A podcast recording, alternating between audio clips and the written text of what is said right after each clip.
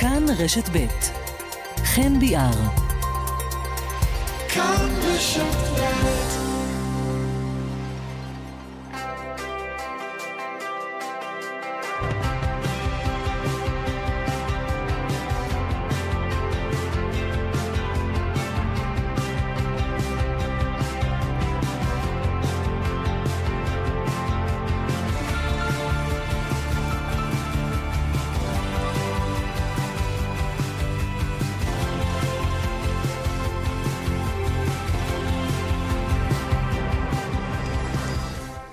חמש דקות אחרי אה, תשע, כאן צפון, כאן רשת ב', שלום רב, ערב טוב לכם, אנחנו פותחים כאן שעתיים אה, משותפות של מגזין האקטואליה הצפוני שלנו עם הרבה מאוד אה, עניינים מכאן, מאזור הצפון. עוד מעט נדבר על פרשת עוקץ, באמת מרגיזה מאוד, אדם שנעצר אחרי חודשים שהמשטרה מנסה לאתר אותו, נעצר בשבוע האחרון, הוא על פי החשד עקץ לא מעט אנשים תמימים שפגשו בו בנסיבות כאלה ואחרות, לפעמים מדובר בעשרות אלפי שקלים, לפעמים במאות אלפי שקלים.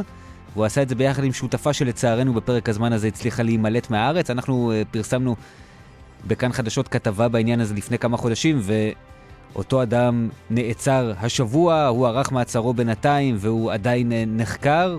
אנחנו מקווים שבקרוב גם יוגש נגדו uh, כתב אישום. עוד מעט נדבר עם אביו של אחד מהאנשים שנפלו קורבן למעשי uh, העוקץ של אותו uh, חשוד מחיפה, ונשמע על השיטות שבהן הוא פעל. גם נהיה באגמון החולה, שם מתמודדים עם מכה קשה מאוד של שפעת העופות, שגורמת להרבה מאוד מקרי מוות לצערנו בקרב העופות ש...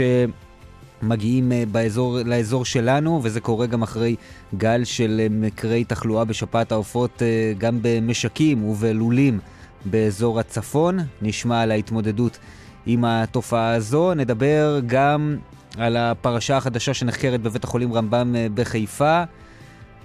אחים, אחיות, רוקחים וגם רופאה אחת חשודים שניהלו בעצם שוק שחור של תרופות פגות תוקף.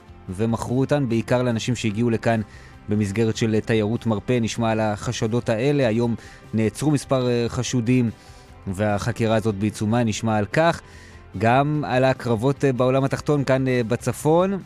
לפני כמה שבועות היה ניסיון לחסל את אחיינו של מיכאל מור. שמולי קרוש, יריבו, בעבר שותפו, וכבר אה, כמה שנים יריבו בעולם התחתון אה, בנהריה, היה עצור כמעט אה, שלושה שבועות בחשד למעורבות במעשה, היום הוא שוחרר למעצר בית, ונדמה שהחקירה הזו אה, עלתה על סרטון. נדבר כאן עם אה, עורך אה, דינו. ויש לנו אלופת, אלופת עולם מהקריות, אלופת עולם אה, בשחייה, אנסטסיה גרובנקו. נדבר כאן עם הצוות שגידל אותה, וזאת תהיה שיחה משמחת מאוד. עוד אה, ועוד עניינים ככל שיותיר הזמן, גם הפרלמנט הצפוני והתרבות. אנחנו ביחד עד 11, חגית אלחייני מפיקה את המשדר הזה, לאריסה בלטרקץ על הביצוע הטכני בירושלים, אוסקר טרדלר כאן איתי באולפן בחיפה. אנחנו יוצאים לדרך, אנוכי חן ביאר מאחל לכם האזנה טובה.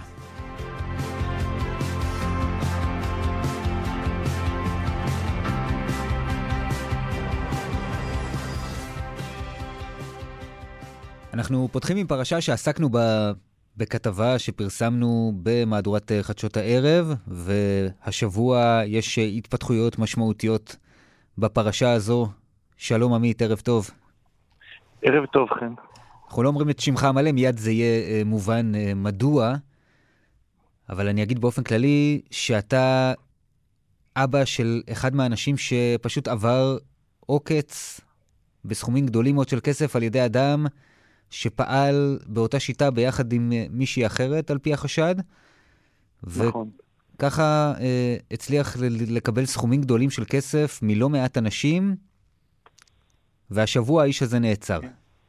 נכון. אז ספר קודם נכון. כל אה, קצת את הסיפור של הבן שלך, מה קרה שם בקשר הזה ביניהם? אני אשתדל לקצר. אני שמעתי, או אני נכנסתי, נקלעתי לאירוע הזה כשראיתי את הבן שלי במצב נפשי לא הכי טוב, וקיבלתי איזושהי אינפורמציה מידיד שהוא היה מעורב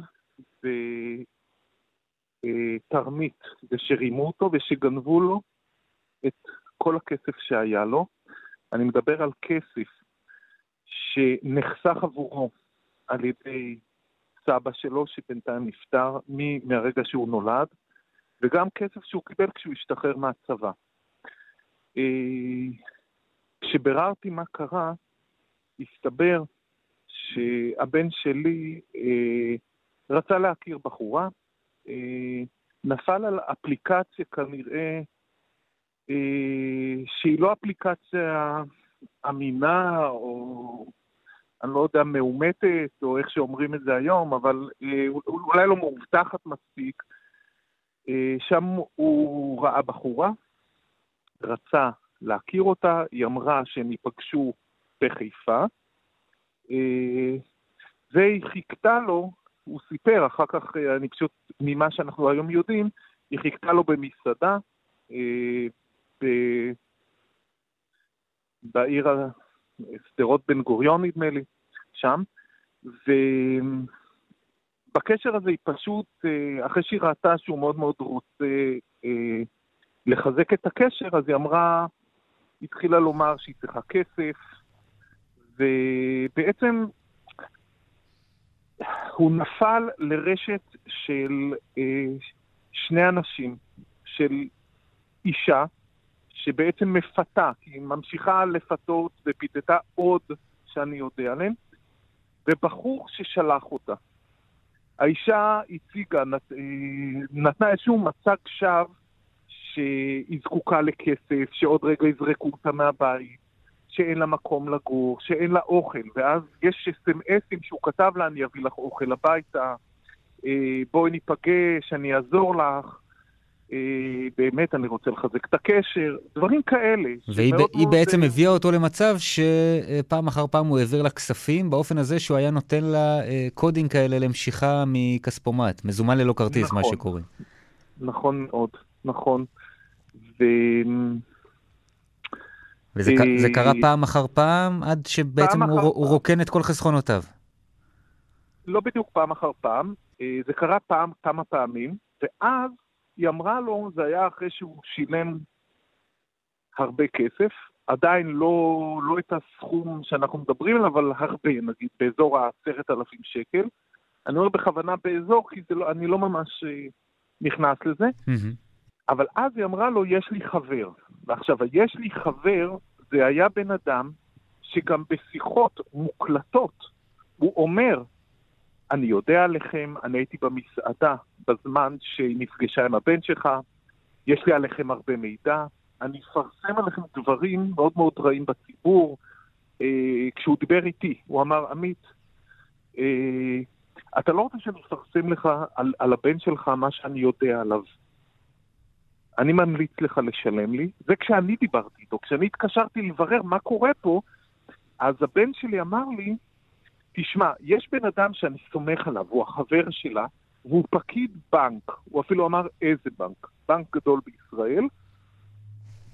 הוא פקיד של בנק, והוא הוא אמר שהוא יחזיר לי את הכסף. אם רק אני אשלם לו כסף, אותו בנק מאפשר על ידי שליחת קוד.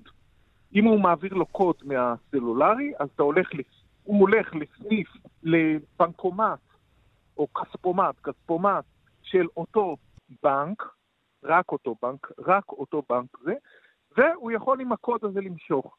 עכשיו, אה, אני אמרתי, אבל אין בנקאי שעובד בצורות האלה, אמ-, אמרתי לבן שלי. הוא היה בטוח עד לרגע האחרון שזה בנקאי, שנמצא באותו בנק גדול, שהסניף שלו נמצא בחיפה. ואז אני אמרתי, זה, זה עכשיו אני פשוט נזכר באירוע הזה, mm-hmm. אמרתי, אני רוצה לדבר עם הבנקאי הזה, וכשדיברתי עם הבנקאי הזה, הוא אומר, תשמע, הבנקאי, הבנקאי, בואו נקרא לו הבנקאי, אז הבנקאי הזה אמר לי, זה היה בשש בערב, שבע בערב, שאני הייתי המום, פשוט המום, כי באותו זמן, מה שקרה, אני מצטער אם אני מעט מבולבל. בדרך שבה אני מוסר את הדברים, אבל אה, זה, זה שוב, זה מרגש אותי או מסעיר אותי כל פעם שאני חושב על זה. באותו שלב, ניתאי איבד את כל הכסף שהיה לו. שזה כמה בערך? לסבר את האוזן? יותר מ-200 אלף שקל, וואו. כן. יותר מ-200 אלף שקל, ואיך זה קרה? הבנקאי אמר לו פעם אחר פעם, תעביר לי סכום כסף, כי היום אה, אני חותם על מסמכים שבעצם אה, יחזירו את כל הכסף שהלווית לבחורה. תגיד, ו- ואתה שדיברת איתו חשדת במשהו? אני חשבתי מהרגע הראשון, אני אפילו לא קניתי את הסיפור של... אני, אני לא... אני בכלל לא... איך אני אגיד? אני ברגע שהוא... כל הכסף. אמרתי לו, מה קורה פה? על מה אתה משלם? שוב, איך שזה נודע לי זה היה... ברגע שזה נודע לי הכל, הכל התפוצץ, כי ברגע ש... תראה, אני יותר מבוגר. ואני, יותר, זה ברור, יותר, יותר, יותר ניסיון חיים, ואני מניח שגם הוא בשלב מסוים, ואני זוכר גם את העדות שלו, שבשלב מסוים לי, הבנקאי, הוא התחיל לחשוד שמשהו, אבל אתה לא רוצה להאמין שזה באמת הדבר הזה, שאתה באמת בתוך לא המערבולת הזאת. להאמין, אתה לא רוצה להאמין, ואז מה שקרה, שבערב אחד הוא אמר לי, אני חייב 5,000 שקל להעביר למישהו, אמרתי לו, מה אתה צריך 5,000 שקל? למה? ישר, אני לא נפל. אמר לי, למה 5,000 שקל? או 8,000 שקל, 8,000 שקל אני חושב, ואז הוא אומר, אני, אני חייב את זה, וזה יחזור אליך. בקיצור, האדם הזה אמר לו ככה, תעביר לי 8,000 שקל, ואז אני היום בערב, עד 10 בלילה, 11 בלילה, אני חותם על מסמכים מול המשפחה של אותה בחורה, והכסף יחזור. אז אמרתי לו, איזה כסף יחזור בדיוק? הכסף שהוא הלווה לה, או הכסף שכבר אתה לקחת מאז שהוא לה? על איזה כסף אתה מדבר? אה, ואז הוא אמר לי ככה, אני, אני אגיד, ואז הוא פתאום שינה קצת הטון שלו, ואמר ככה, אה, תשמע, אם אתה לא תעביר לי, זה כשדיברתי איתו בשש בערב, הוא אמר לי כך, אם אתה לא מעביר לי קוד, או אם אתם לא תעבירו לי עכשיו את הקוד, חבל מאוד על הבן שלך. כי אני יודע דברים. למשל, הוא הטריד אותה מינית. הוא אמר לה דברים שאם אני אפרסם אותם, אנחנו יכולים לתבוע אתכם. ואני הסתכלתי על הבן שלי, הוא ישב לידי, אמרתי לו, ניתאי, יש משהו שאתה לא מספר לי, יש משהו שקרה? הוא אומר לי, כלום, כלום לא קרה, ראיתי אותו פעם אחת. ואני שוב חוזר לבן אדם הזה, והוא אומר, אתם צריכים להעביר לי עד עשר בלילה, משהו כזה. גם אם אני קצת מבולבל, אני, שוב, כי זה ראיון, אבל אני, אני כן יכול לסדר את הדברים, בסך הכל אני כן... אה, והוא אומר, אני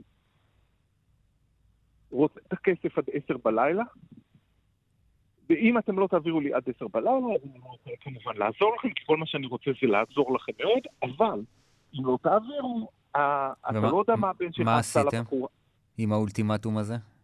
ישר ירדתי למשטרה. וזה לא לקח... לא חיכיתי בכלל. אז אנחנו... ישר ירדתי למשטרה. אנחנו יודעים שהוא נעצר ב- ב- בשבוע שעבר, ובינתיים הוא נמצא במעצר. אנחנו גם למעשה יכולים להגיד את שמו, כי למרות שעורכת הדין שלו ביקשה okay. אוקיי. להטיל צו איסור פרסום על השם, בית המשפט דחה את הבקשה. מתן עזרן קוראים לו, הוא מחיפה, אה, נכון. עבד בעבר כדי-ג'יי, עקץ לפי החשד לא מעט אנשים, וכולל פרטים חדשים שמתגלים למשטרה בשבוע האחרון, מאז שהוא נעצר, והחקירה הזו מתפתחת. נכון. אבל צריך להגיד גם, עמית, שלקח לא מעט זמן עד שעצרו אותו, ובינתיים גם אותה אה, חשודה ששיתפה איתו על פי הנטען אה, פעולה הצליחה להימלט לחו"ל. תראה, מהרגע הטיפול עבר למשטרת, אה, למשטרה שיושבת בעכו, אני לא מרחב, אני לא זוכר איזה מרחב זה נקרא. היחידה המרכזית של מחוז חוף היא זו שמטפלת בזה. אני, יש לי דברים טובים.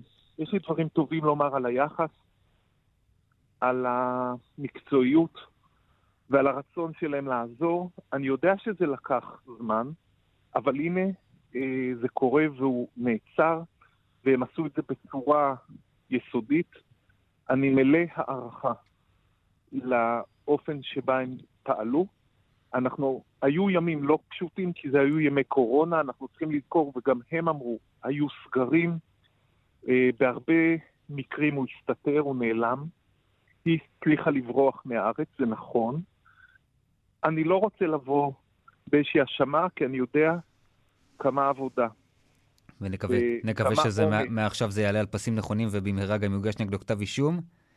אני רוצה לשאול אותך אני... לסיום, קודם כל להודות לך מאוד על, על הדברים הכנים כן. ו- ושאמרת אני כאן. מודה, אני שוב מודה, באמת לכל, אני חייב להודות במקרה הזה, בראש ובראשונה לך, כן, שאתה, איך ששמעת את הסיפור, אתה יצרת איתנו קשר, אתה באמת הגבת.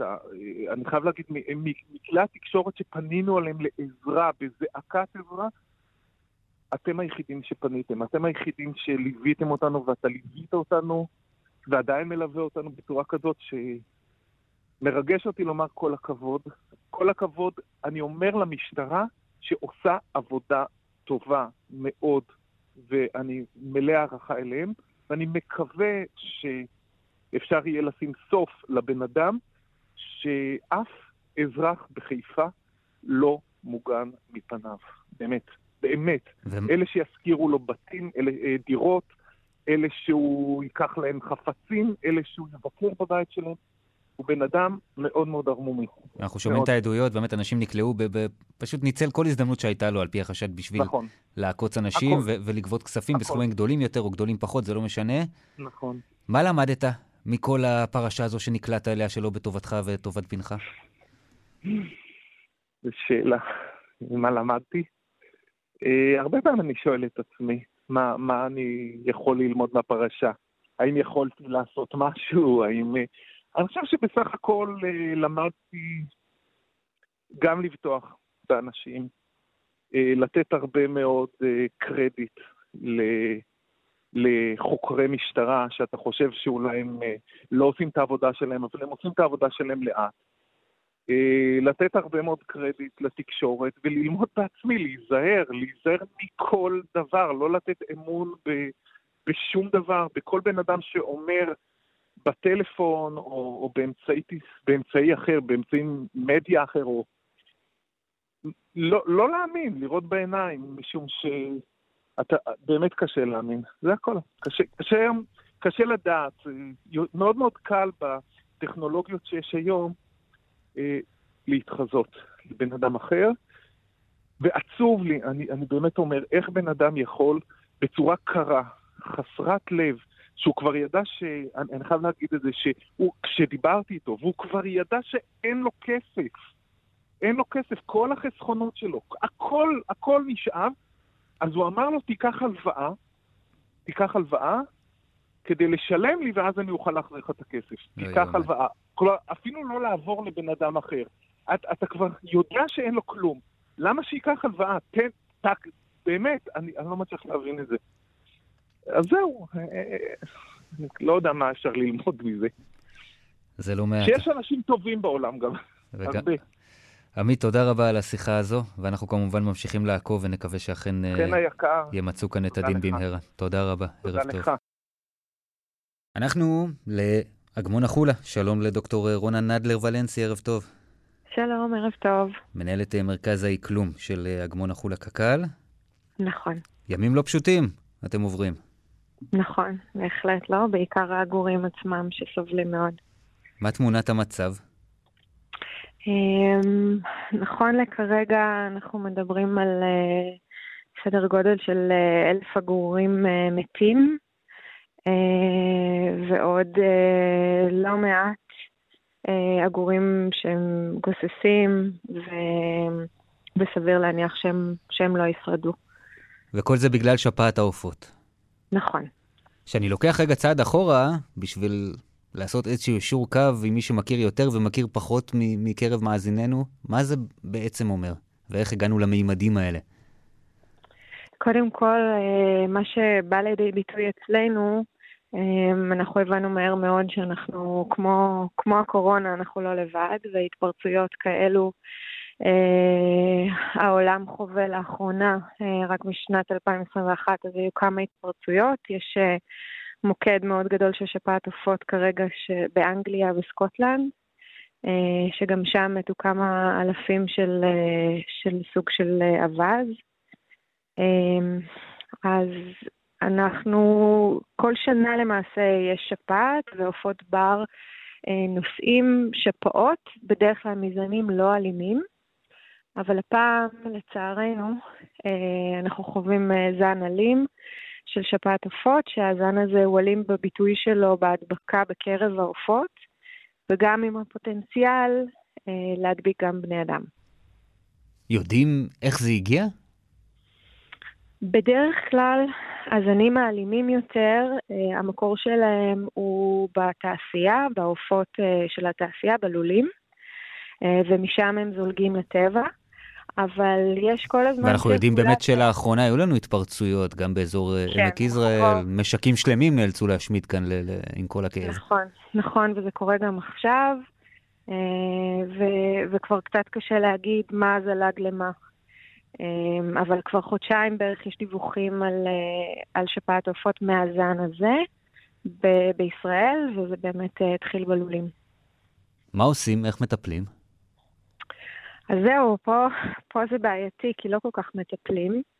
אי אפשר לטפל אה, לא באוכלוסיית הבר, וכרגע אנחנו אה, מפעילים את אה, מיטב המוחות בתחום אה, בישראל, וגם מנסים להבין יותר מהעולם מה, מה הצעדים אה, האופרטיביים שצריך לנקוט בשביל לפחות למזער את הנזק הסביבתי, ובעצם אה, למנוע הדבקה משנית עד כמה שניתן, למרות שזה מאוד מאוד קשה, כי למעשה העגורים, הגופות של העגורים האלה נאכלים על ידי הרבה מאוד מינים אחרים בצורה טבעית, ואנחנו חוששים שגם הם יחלו.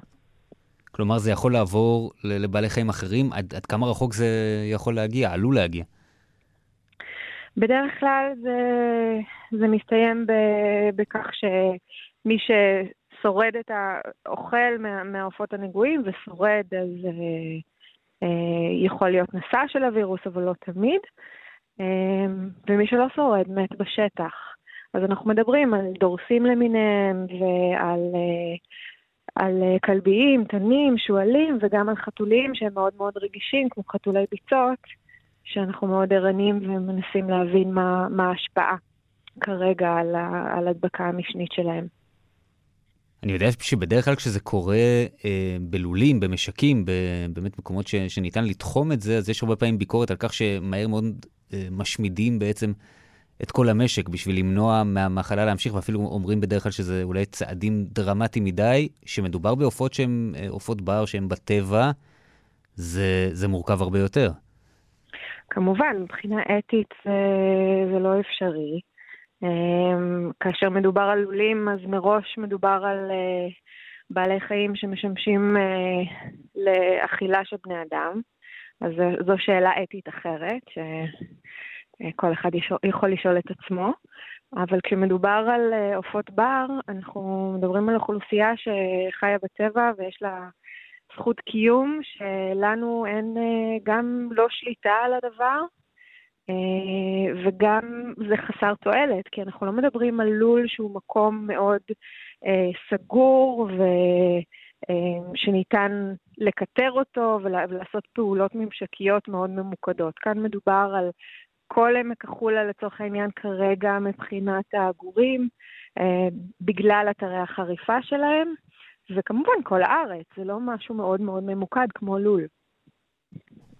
אז איך בעצם ניתן אה, לנסות להתגבר על זה? זה בעיקר מה המתנה ולנסות לתחום עד כמה שאפשר את ההתפשטות באמצעים של המעקב? בעיקרון צריך לחלק את זה קודם כל אה, מה מידת ההשפעה על הציבור והסכנה לבני אדם, ולכן אגמון אה, אה, החולה החליט כרגע לסגור את שעריו למבקרים, בכדי למנוע את הקרבה האפשרית בין מבקרים לעגורים. זה פשוט נקיטה של אמצעי זהירות, וגם הודעות שהמועצה ועוד גורמים ברשות הטבע והגנים שלחה אה, לתושבים להימנע מהתקרבות לעגורים, גם מאחר והם מאוד מאוד חלשים והמחלה משפיעה עליהם על דיסאוריינטציה, אז הם מסתובבים אה, בצורה ש, שקצת מחשידה ונראית כאילו הם לא חוששים מבני אדם, אז לא להתקרב, לא לגעת, לא לבוא ב, במגע צמוד ולא עם ההפרשות שלהם. וזה כרגע מה שאנחנו מנסים לעשות מבחינת אה, אה, לשמור על הציבור. השלבים הבאים הם באמת שלבים של איך למזער את ההדבקה המשנית, והדבר הזה עוד נבדק, וכמובן בתמונה יש את המשרד להגנת הסביבה ומשרד החקלאות ולשכת הבריאות וכולי וכולי וכולי. אז אה, כשיהיו החלטות אה, מאוד ברורות ואיזושהי דרך פעולה, אז יהיה קל יותר ליישם, אני מקווה. אז אנחנו נצטרף לתקווה הזו, וכמובן אה, נמשיך אה, לעקוב אחרי מה שקורה בעמק החולה, ונקווה גם שלא יתפשט למקומות אה, נוספים. דוקטור רונה נדלר ולנסי, מנהלת מרכז האקלום של אגמון החולה קק"ל, תודה רבה. בשמחה, תודה לכם. ערב טוב. ערב טוב. עכשיו לקרבות בעולם התחתון. שלום לעורך הדין ציון שמעון. שלום, ערב טוב. עורך דינו של שמוליק הרוש, שלמעשה שוחרר היום ממעצר למעצר בית. כן. עשרה ימים, נכון? אה, קרוב לשבועיים וחצי. זה היה המעצר, אבל מעצר בית, מעצר בית עכשיו? מעצר בית לעשרה ימים, נכון, מדויק. תגיד, זה קרה בהסכמה בינך לבין אה, אנשי המשטרה? אתה יכול לספר לנו קצת מאחורי הקלעים? מה קורה עד שמגיעים להסכמה שכזאת? מאחורי הקלעים מה שקורה זה שככל שהדיונים מתקדמים ורואים שאין שום התקדמות בחקירה, במיוחד אה, לגבי ארוש, אה, מהיום הראשון בעצם אמרנו שהמעצר הזה נועד לסכל את החתונה שלו. הוא נעצר ביום רביעי והחתונה הייתה אמורה להתקיים ביום ראשון. המעצר הזה התארך ללא שום סיבה. אה, גם מה שהציגו לו בחקירה במהלך הימים, אה, הציגו לו חומרי חקירה שהם לא קשורים אליו אה, בשום אופן. הוא ערך המעצר מעת לעת, אבל כשאין שום התפתחות לגביו, לא היה מנוס אלא להגיע להסכמה לגבי שחרור. בעצם, גם הפרקליטות וגם היחידה החוקרת, הגיעו למסקנה שאין להם אה, אפילו משהו שמגיע לכדי חשד סביר אה, לגביו, והחליטו אה, לשחרר אותו. הוא בעצם היה חשוד במעורבות בניסיון החיסול של אבי מור, שהוא האחיין של מיכאל מור, ביחד עם אדם נוסף, גם הוא מקורב למיכאל מור, והוא ושמולי קרוש כמובן נחשבים למסוכסכים, היו בעבר שותפים, כיום מסוכסכים, למרות החברות שהייתה ביניהם הרבה מאוד שנים. כן. כן, נכון. בעצם טבעי שאחרי אה, אירוע שכזה הוא ייעצר, לא? אה, ממש לא טבעי, תשמע, אה, תראה, יש שקט בגזרה, מה שנקרא, היה שקט בגזרה כבר מספר שנים, לא קרה כלום בשני הצדדים. גם הקורבן, וליבי ליבי עם המשפחה, גם הקורבן ומי שנפצע שם עם הקורבן, אה, חיו בנהריה יחד עם ארוש במשך אה, המון שנים ולא קרה כלום, שום דבר ביניהם. אני לא יודע על סכסוכים אחרים שהיו, או יכול להיות שצצו בזמן האחרון, וזה לאו דווקא צריך לעצור את אה, ארוש בגלל מה שקרה לפני כמה שנים, לפני סכסוך שהיה לפני מספר שנים. מנסים אולי להחיות את הסכסוך, אבל לטעמי, לדעתי, אני סבור שהמעצר הזה נועד לסכל את החתונה שלו ותו לא. אתה יודע, בכל, נכון שלשמחתנו, אני אומר את זה, לא ראינו אה, מקרים של אה, מעשי רצח, חיסולים סביב הסכסוך הזה, או לפחות בתדירות נמוכה מבעבר, אבל כן היו חילופי מסרים, איומים, אנחנו זוכרים את השימוש אה, בזמרים צעירים למשל לטובת העניין הזה, או בפוסטים בפייסבוק מהצד השני, זה גם, הגזרה גם לא שקטה לגמרי. שאתה, גם על הדברים שאתה מדבר עליהם, גם הדברים האלה היו, זה, היו לפני הרבה זמן. והלכה למעשה לא קרה שום דבר בין שני הצדדים. אה, הייתה רגיעה, ואני עדיין אומר שיש רגיעה, לטעמי לכל, לכל היותר. אתה יודע, אני רואה את הרגיעה, והניסיון הזה, במקרה האחרון, לשייך אותו לארוש, זה, לטעמי זה ניסיון אה, לא, לא אחראי מצד המשטרה, בוא נקרא לזה כך. תגיד, שהוא נמצא במעצר, מתייחסים אליו באופן שונה? העובדה שהוא עבריין מוכר, אה, אני אומר במרכאות, עם אולי גם מעמד מקבלים, מסוים. כולם, כולם מקבלים יחס שווה אה, אה, במעצר, יחס שווה, כולם מקבלים אותו יחס, אין שום יחס שונה. והוא מתרגש מזה, או שמבחינתו הוא כבר מורגל בכניסות ויציאות מבתי המעצר? לצערי הרב, הוא מורגל לזה, וגם לצערו, הוא מורגל לזה. הוא מורגל להתנכלות מצד המשטרה. הוא מורגל למעצרי שווא.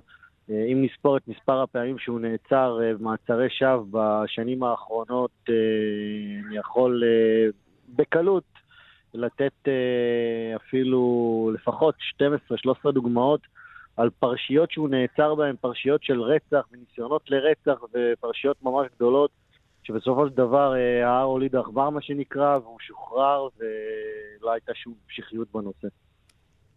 תראה, בכל זאת, בית משפט האריך כאן את המעצר שלו כמה פעמים, הוא היה עצור 21 ימים. זה לא עניין של מה בכך, אם לא היה כלום, אני מניח שלא היה ניתן למשוך את זה לפרקי זמן שכאלה, למרות השחרור היום. כן, זה נכון שבית משפט האריך את המעצר מספר פעמים, תקופה לא מבוטלת, ויש לי אישית ביקורת גם על בית משפט בנושא הזה. אה, אף אחד לא מושלם, לא מושלם, ולטעמי גם בית המשפט לא מושלם. לטעמי היה ניתן לשחרר אותו עוד ביום הראשון. ככה אני חושב. מתי תהיה החתונה? אה, אתה יודע, עכשיו היום הוא השתחרר, היום הוא כרגע אה, בבית, בני הזוג ידברו ביניהם, יחליטו מה שיחליטו, אני עוד לא יודע. צריך להתארגן, אתה אומר. לא בעשרה ימים הקרובים, זה בטוח. עשרה ימים הקרובים הוא לא יכול לצאת מהבית. עורך הדין ציון שמעון, תודה רבה, ערב טוב. תודה רבה לכם, ערב טוב. אנחנו עכשיו לעניינים הפוליטיים בחיפה. נעשה רגע תקציר קצר של uh, הפרקים הקודמים. בעצם קמה כאן במועצת עיריית חיפה מועצה לעומתית, שבה אין רוב לראש העיר עינת קליש רותם. בינתיים יש קצת זעזועים במועצה הלעומתית הזאת, או יותר נכון בגוש החוסם נגדה, הגוש שכינה את עצמו מועצת השינוי, וגם אין תקציב לשנה הקרובה, מה שאומר שיש איום של ועדה קרואה שמרחף מעל העיר השלישית בגודלה בישראל. אנחנו עם uh, חבר המועצה אבי וואן, יושב ראש סיעת הירוקים, שלום. ערב טוב, חן, ערב טוב לך ולמאזינים. אתה איפה, תגיד, היית במועצת השינוי ועכשיו כבר לא. נכון, אנחנו uh, פרשנו ממועצת השינוי, uh, מועצת השינוי. Uh, בואו נגדיר את זה יותר, אופוזיציית השינוי. ו... הגוש החוסם. הגוש החוסם, כן, בוא נזכור שבכל זאת אנחנו היינו אופוזיציה לאורך כל uh, התקופה של עינת קליש, ומספר חברי קואליציה uh, הצטרפו אלינו לא, לאופוזיציה שהיינו שם ב- מתקופת uh, סיום הבחירות ועד היום. ולמה אתה והם כבר לא רואים עין בעין? או שלא ראיתם אולי מעולם עין בעין, וזה רק היה איזשהו הסדר כזה תועלתני, זמני. אה, תראה, אנחנו, אנחנו לא מחפשים תועלתנות. אה, אנחנו סיעת הירוקים, יש לנו אג'נדה, יש לנו דרך, יש לנו ערכים. אה, לומר לך את האמת שלהתחבר לקבוצה של אנשים שלאו דווקא דוגלים באותם ערכים כמונו, באותה דרך, באידיאולוגיה שונה לחלוטין, זה לא היה פשוט וזה לא היה קל. אבל חשבנו שלטובת העיר אה, לנסות לייצר אה, שינויים ולנסות להחזיר את העיר לאיזשהו תפקוד, אה, שווה לעשות את הניסיון הזה. ההתחלה הייתה התחלה נכונה, יצרנו שינויים גם במסגרות של התאגידים, הוועדות, נושאים שהעלינו על סדר היום. ובהמשך, כאשר אני ראיתי שהדרך היא לא דרך שפועלים לטובת העיר, באותו רגע החלטתי שמה זה אומר? צריכים לעזוב. זה אומר שאם אה, לדוגמה אה, אנחנו רוצים קליש, כן, צריך, צריך להבין, לא באתי עם שנאה ונקמה, אין לי אג'נדה של שנאה ונקמה לראש העיר. אני חושב שראש העיר היא לא מתאימה לתפקיד וצריך להחליף אותה, אבל אם יש פעילויות טקטיות שהיא מקדמת והן טובות לעיר, לא צריך בכוח להגיד להם לא. לדוגמה, אה, הגיע לשולחן המועצה אה, אישור להקמת מרכז ספורט ימי בבת גלים. אה, אנחנו חשבנו שזה יהיה נכון לקדם את המרכז הזה. זה הפרויקט של ראש העיר, של סגנה, והאמת היא שגם של אחד מהאנשים של, שבסיעה שלי, של הילה קליש, שסייעה בכל התהליך הזה. הילה לאופר. סליחה, הילה לאופר שסייעה בכל התהליך הזה. אה, פשוט אה, אה, להתנגד לו מהסיבה שזה פרויקט של קליש, לא הייתי מוכן לקבל את התהליך הזה, ולצערי שאר החברים לא הסכימו. בוא נתנגד, נתנגד, זה פרויקט של קליש, לא יכולים לאשר אותו. לא, לא יכלתי לעבור על זה לסדר היום, וזה היה איזשהו... אה, דבר אחד אה, מתוך מכלול של דברים. וישנם דברים נוספים, אה, לא לאשר שתי מיליון ש"ח לסייעות שהיו אמורות לעזור לקהילות מוגבלות, לילדים בבתי ספר, ונכון, גם לבתי ספר, מה שנקרא רשמיים שאינם מוכרים, שהם מהעולם החרדי, שמגיע גם להם. אה, וגם בתי ספר אה, כמו לאו בקריאלי וכדומה, ולא לאשר את זה רק בגלל שיש איזושהי השקעה בבתי הספר החרדיים, אני חושב שזה לא היה נכון, וגם פה היה לנו עימות. אז מה תעשה עם התקציב? ורגע, גם להשאיר את חיפה ללא תקציב. זה גם אולי לא נכון. רגע, והכרמלית היה באמת הקש ששבר את גב הגמל. פשוט מאוד, נושא של הכרמלית, אני העליתי אותו כבר פעם שנייה במועצת העיר. והפעם אה, העליתי אותו מהצעה לסדר שהגיעה בחודש מאי, לא בחודש, אה, לא בתקופה המחוברת שלנו, זה ישב במחסנית של ההצעות לסדר, ופשוט מאוד, החברים שם עשו התארגנות. מה, פתיחה בשבת? כן, פתיחה של הכרמלית בשבת, תחבורה ציבורית בשבת, יש לנו שרת תחבורה... שחיפה זו עיר שיש בה תחבורה ציבורית בשבת מקדמת דנא. כן, אבל אין, אז לכן זה היה לא. עוד... לכן זה היה עוד יותר פשוט לקדם גם את הכרמלית בשבת, שזה דרך נכונה וטובה, אה, עם כלי תחבורה ציבורית מתחת לפני הקרקע. אה, העסקים בעיר התחתית אה, מתחילים לפעום ואנחנו רוצים לתמוך בהם. משפחות שרוצות לרדת, משפחות שרוצות לעלות. מה יותר נכון מזה? אה, יש גם אה, שרת תחבורה שיושבת בממשלת ישראל, שהאג'נדה המרכזית שלה זה תחבורה, לקדם תחבורה ציבורית ובשבת. ודווקא פה, במקום שהחברים יבואו ויתמכו, אז מכל מיני שיקולים פוליטיים צרים ושאינם לטובת העיר, דאגו לכך שההצעה הזאת אה, תיפול. אז מה עמדתך ביחס לתקציב, אביו? אני אענה, כאשר ראיתי שאין לי, לי שותפים אה, ואין לי שותפים לדרך, אה, אין לי שותפים עם, אה, שטובת חיפה חשובה להם, אז פרשתי יחד עם חבריי מהאופוזיציה הזאת. אנחנו נפעל כאופוזיציה עצמאית ואנחנו לא נתחבר לקואליציית קליש. זה אתה אומר חד משמעית.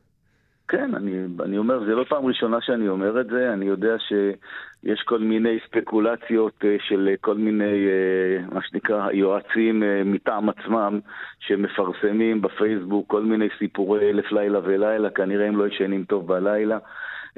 אנחנו הודענו שאנחנו נפעל כאופוזיציה. אנחנו לא נתחבר אה, לקואליציה של קליש, ואנחנו... אז מה, מה זה אומר, ש... שלא תעזור לה... ל... מה, טובת העיר אז מה? זה להעביר תקציב, זה לא להעביר תקציב, אתה תעזור לה בעניין הזה, אתה לא תעזור לה, איפה אתה? אוקיי. זו הסוגיה החשובה ביותר בסוף. בוא נדבר על התקציב, שבאמת הוא הסוגיה החשובה ביותר. קליש לפני מספר ימים הזמינה אותנו לפגישה בנושא התקציב.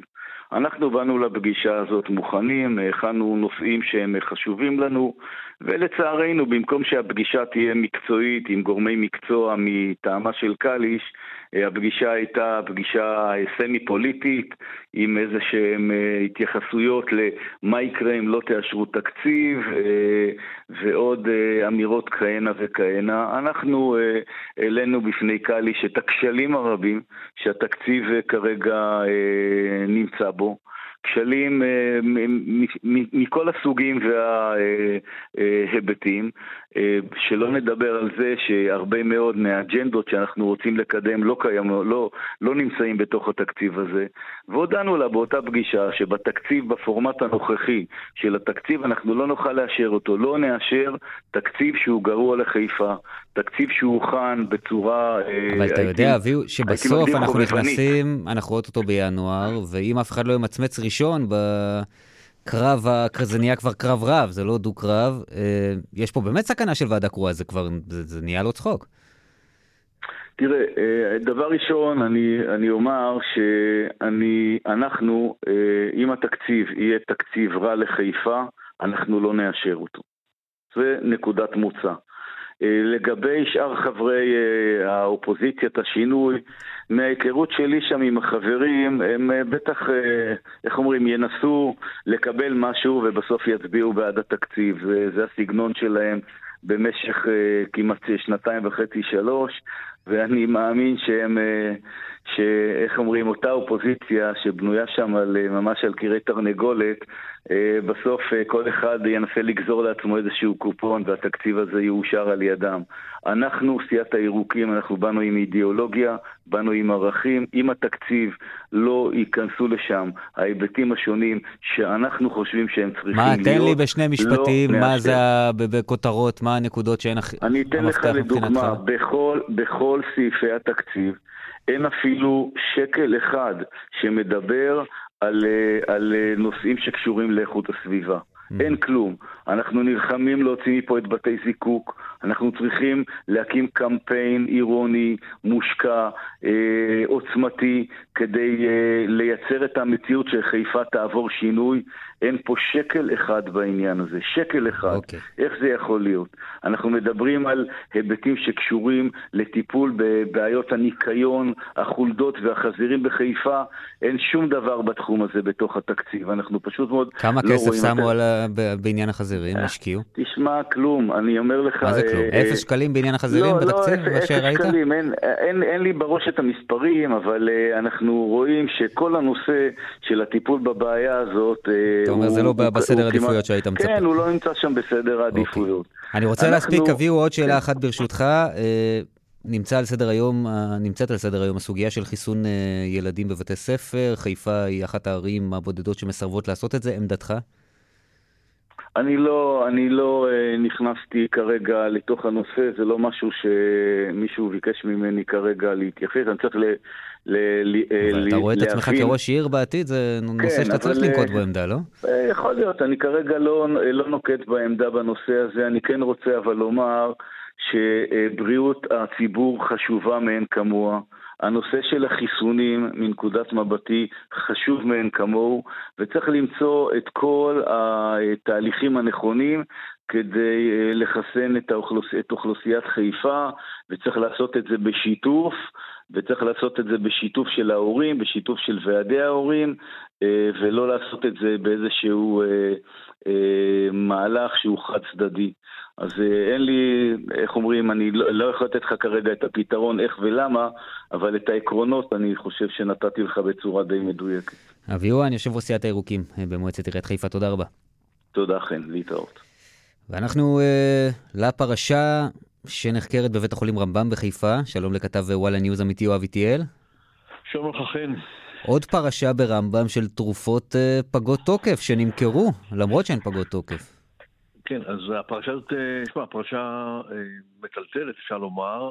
אנחנו יודעים על חקירה בעניין מכירה של תרופות או אספקה של תרופות פגות תוקף שהיה, שגם התפרסם וגם נחקר, אבל פתאום החקירה הזאת תופסת טוויסט חדש.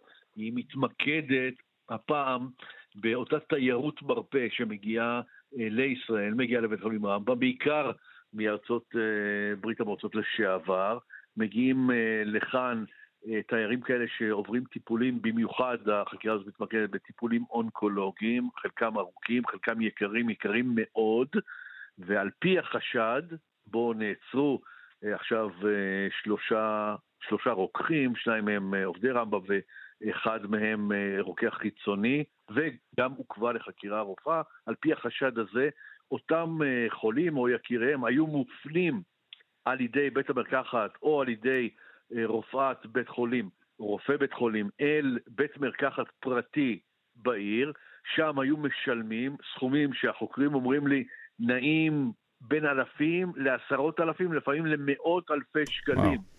עבור תרופות כאלה, ומתבקשים לאסוף את התרופות או לקבל את התרופות האלה בבית החולים. מדובר בתרופות שפקע תוקפן, פג תוקפן, ולמעשה, תשמע, בבית החולים שוויין אפס, אלא שעל פי החשד אה, מצאו הרוקחים האלה דרך להתפרנס או לעשות, ליצור יש מאין, ואת התרופות האלה שפג תוקפן, למעשה למכור אה, לאותם חולים או לקרובים שלהם. תשמע, זה דבר מטורף, אתה חושב על זה, אה, אבל אה, הנה, אה, הדבר הזה מעורר חקירה ומעצרים. בעצם שלושה כן. עצורים, נכון? כרגע. כן, יש שלושה עצורים ומורכבת אחת ששוחררה בתום חקירתה, זאת אותה רופאה מקריית ביאליק, ושלושה העצורים האלה הם קודם כל מי שהיה עד לפני מספר שנים הרוקח הראשי של בית החולים רמב"ם, אחראי כל שירותי הרוקחות בתוך בית החולים הזה, הוא דוקטור בהשכלתו, נשוי, אב לשלושה, והרוקח שעבד אצלו, והרוקח השלישי הוא רוקח חיצוני. עכשיו, אנחנו יודעים שהרוקח החיצוני הזה, מדובר בבית מרקחת שנסגר על ידי רופאת המחוז לפני כשלושה שבועות, וככל הנראה במהלך החקירה הזו של משרד הבריאות עלו מסמכים, עלו תרשומות שהעלו את החשד המדובר הזה, ואז התגלתה הזווית הזו של, של אותה פרשה שכבר נחקרת מזה זמן. תשמע, אם, אנחנו מקווים שהכל, שיגידו לנו שזה לא היו דברים מעולם, אבל תשמע, אם הדברים האלה קרו, מדובר במשהו חמור מאין כמותו, ואני חייב להגיד... אנחנו מדברים... כן, תשמע, אנשים, קודם כל אנשים חולים כמובן, ומטבע הדברים, אני מניח שהמחשבות שלהם לא הולכות לכיוונים האלה, וזה גם אנשים לא מפה, אז היכולת שלהם, גם אם חשדו לעשות משהו, הוא מוגבל. כן, מדובר באנשים שהם סופר מוחלשים, הם גם חולים, הם גם uh, לא מבינים את השפה, הם גם לא מפה, אז בכלל, אתה יודע, לך תגיש תעודה. תחשוב שמישהו מישראל נסע לקבל איזשהו טיפול, נניח, אני יודע, בטורקיה, בתאילנד, uh, קורה דבר כזה, ועכשיו מה, תישאר ותגיש תעודה אם גם לא היית מרוצה. חוץ מזה, אתה צריך לזכור שלפעמים האנשים האלה לא בכושר בדיוק להבחין מה נתנו להם, ובכלל, גם uh, אנשים סופר בריאים וסופר כשירים, כשמגיעים לבית חולים ומקבלים את התרופה, אנחנו זוכרים שבבית החולים אתה מקבל את זה באיזושהי כוסית כזאת, והגישו לך כמה כדורים, ויכול להיות שהכדורים האלה זה כמה מאות שקלים, וככה אתה מקבל לאורך היום.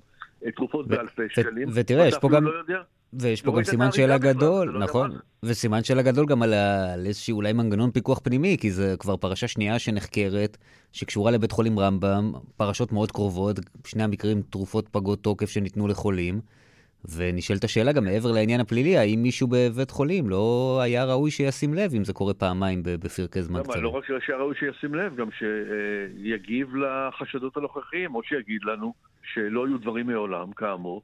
או שיגיד לנו, שמע, בדקנו את זה, טיפלנו בזה, זה כבר לא קרה עכשיו, העברנו את האנשים מתפקידם, הזזנו אותם, זה לא קורה היום.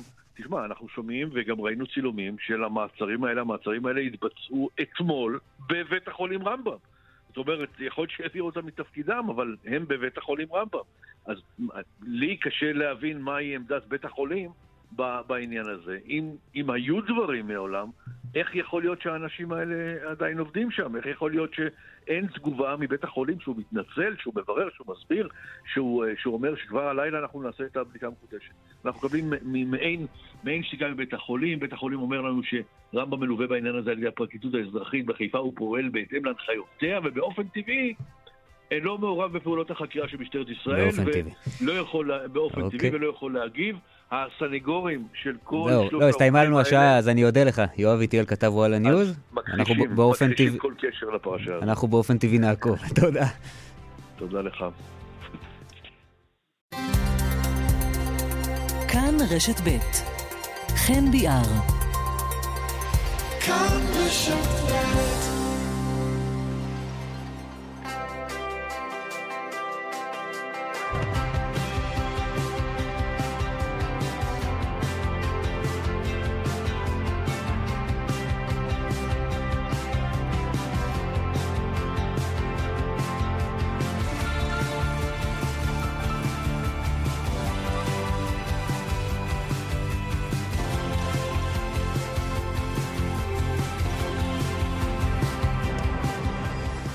כמעט חמש דקות אחרי עשר, טוב שחזרתם, טוב שהצטרפתם, שעה שנייה של אה, כאן צפון, כאן ברשת ב' עם חגית אלחיאני שמפיקה את המשדר הזה, לריסה בלטר כץ על הביצוע הטכני בירושלים, אוסקר טרדלר איתי באולפן בחיפה, ואנחנו פותחים את השעה הזו עם הפרלמנט הצפוני.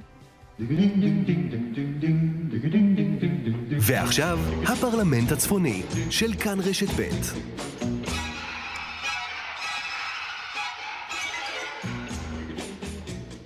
שלום רובי אמרשלג. לילה טוב, היום זה תורה של אורלי, תפתח איתה. לא, אבל היא שבה מהחופשה, אז אני, אני שומר אותה אה, לסוף. מגיע לה, מגיע לה כל הכבוד. שלום אורלי אלקלעי. רובי. ראית איזה שיעול היא נתנה? רובי, לא, זו שיחה שניהלנו בוואטסאפ אה, לפני איזה שעה, בגלל זה. שלום חברים. מה קורה? חסר, אתם, הייתי חסרה כאילו? שאני אבין. לא, כן, מה פתאום. ציפינו אה, שאתה... כן. סליחה, רובי, אנחנו צריכים לתאם את הגרסאות האלה לפני זה. כן, הייתם צריכים לדבר לפני. אה, ציפינו לא שתעלי ממקום חופשתך, לדבר איתנו, לא חשבנו שתוכלי ככה לעזוב אותנו לשבוע. אני אגיד לכם את האמת, פשוט הייתי במסעדות כל כך טובות, והזמן היה כל כך אה, קצוב בזמן להספיק הכל, ש... אני מתנצלת, בפעם הבאה, השאלה מתי יפתחו לנו עוד פעם את השמיים. כל יעד שאני בוחרת, אתם זהו, חיכו שתחזרי והורידו את השלטר. מבחינתי שיפתחו כמה שיותר מהר, כמה שיותר מהר לפני סוף השבוע, לפני שהמוני עם ישראל מסתערים כאן על הצפון. קדימה, היידה, כל מה שצריך, רק תפתחו, תשחררו את הלחץ. כן, כמה אנשים כבר שאלו אותך האם החרמוני יהיה פתוח בסוף השבוע? כמה... כמה אנשים שאלו אותי, למרות כל הדיווחים, אתה יודע, אין סוף דיווחים, אם הם יכולים לעלות עכשיו, להגיע...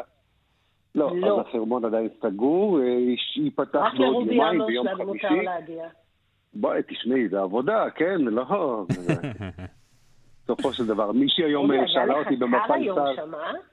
מישהי במפל שר שאלה אותי, תגיד, אתה כל היום מטייל, אתה לא עושה שום דבר? כן, כן, כן, תשאלי אותנו, אנחנו נגיד לך, כן. אז כן, בשביל להרגיז אותה, אז אמרתי לה, כן, אני גם מטייל וגם משלמים לי, אז בסופו של דבר, בסוף יצא כאילו שאני איזה בלוגר טיולים או משהו, כן, בואו. רובי, תגיד, עד כמה באמת היה קר היום? כי לפי מה שאתה נראית, זה נראה קפוא. היה קר, בוא נאמר, כבר הייתי בסיטואציות יותר קרות. כל עוד שאין רוח נוראית, כן. אז זה בסדר. היינו שם סביב האפס, קצת פחות מזה.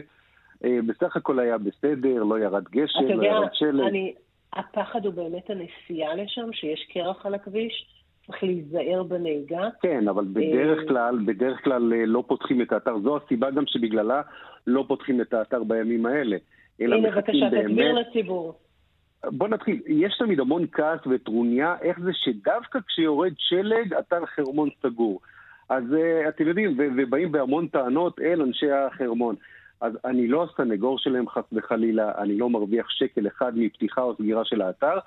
ואני גם לא יודע לעשות כי, תגיד את האמת. זה גם, ותהיו בטוחים בדבר אחד. זה אגב המחדל הגדול ביותר בכל האירוע. השנה זה הולך להשתנות, אני מבטיחה לא, לך. לא, השנה אני עולה איתו לחרמון והוא יעשה. תכף אני אסביר לך גם למה זה לא ישתנה, אבל תאמינו לי שאנשי אתר החרמון יש להם אינטרס אחד מרכזי, והוא לעשות כסף, בסופו של דבר. זאת אומרת שאם זה היה תלוי באמת רק בהם, אז הכל היה נפתח ולא הייתה שום בעיה לפתוח בכל רגע נתון. יש באמת בעיה בטיחותית לעלות בימים של ערפל, בימים שיש סכנת החלקה. מדובר באתר מרוחק עם כביש אחד צר לגישה, גם להלוך, גם לחזור. בקיצור, עסק מאוד מאוד שלא מיומן, עם, ש... עם של תיירים שלא מיומן בסיטואציות נכון. מהסוג לא, הזה. עם ישראל יודע איך נוהגים ב-40 מעלות ו-80 אחוזי לחוץ. בזה אנחנו טובים, ש... כן. זה אנחנו בזה אנחנו מעולים. ואני חייבת לומר לכם שפעם אחת אני החלקתי עם רכב על קרח. אלוהים ישמור, זו הרגשה, זו תחושה נוראית. זה לא נעים, זה, זה אובדן של שליטה, וזה לא נכון. נעים, זה מפחיד, קרה לי יותר מפעם אחת. באמת מאוד מאוד לא נעים, ואני נסעתי היום לחרמון, כל הדרך מאזור אה, בערך אה, נווה עתיב היה ערפל באמת מאוד מאוד כבד, אתה נוסע לפי הפס הצהוב בשוליים, וזה מאוד וואו. מבלבל. מי שלא מכיר את הדרך יכול באמצע לסטות למקומות אחרים, אה, לדוגמה למגרשי חנייה או לבסיסים בתוך החרמון. בקיצור, זה עסק אה, לא סימפטי. מי שלא מכיר את הדרך, באמת בימים כאלה זה מאוד מאוד בעייתי. ש... אני חושב שהשורה התחתונה, מה שהכי ישכנע זה שבאמת אין פה איזשהו תחמון. הרי בסופו של דבר האינטרס של אנשי האתר זה לעשות כסף. אז נכון. תסמכו עליהם שאם הם אומרים ביום כזה שהאתר סגור, יש להם את הסיבות הטובות ביותר לסגור את המקום הזה. והסיבה המרכזית שלא תתפסי אותי על אה, מחליקה עם מגלישה עם או whatsoever, לא יודע אם ראיתם את הכתבה שצילמתי אתמול, של אה, מרכז הכשרה חדש שנפתח בחצור הגלילית לאנשים שמבקשים לעבוד בגובה בטורבינות שהולכות ונבנות גם בגולן וגם במקומות אחרים בארץ.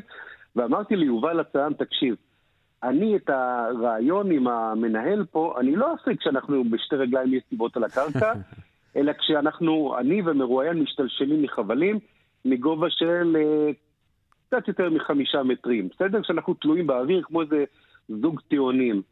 וזה נראה בסדר, זה נראה סבבה, זאת אומרת, בכתבה זה נראה ממש מגניב והכל, אבל עד עכשיו, אני, אני לא אגיד איפה נתפסו לי השרירים, אבל יש באמת כמה מקומות שלא הייתי מודע אליהם, תחשבו על הרתמה הזאת שחובקת לך כל מיני נקודות אבל בין הגוף בסקי התחתון. זה לא אותו דבר, הגוף כואב, לא אבל... משנה, לא משנה. עצם העובדה שאת יודעת, פתאום גיליתי שרירים חדשים בגוף שלי, יש דברים שצריך לדעת לוותר עליהם. רובי, לדעתי סנובורד. תפור עליך, זה הכלי בשבילך. אני חושב.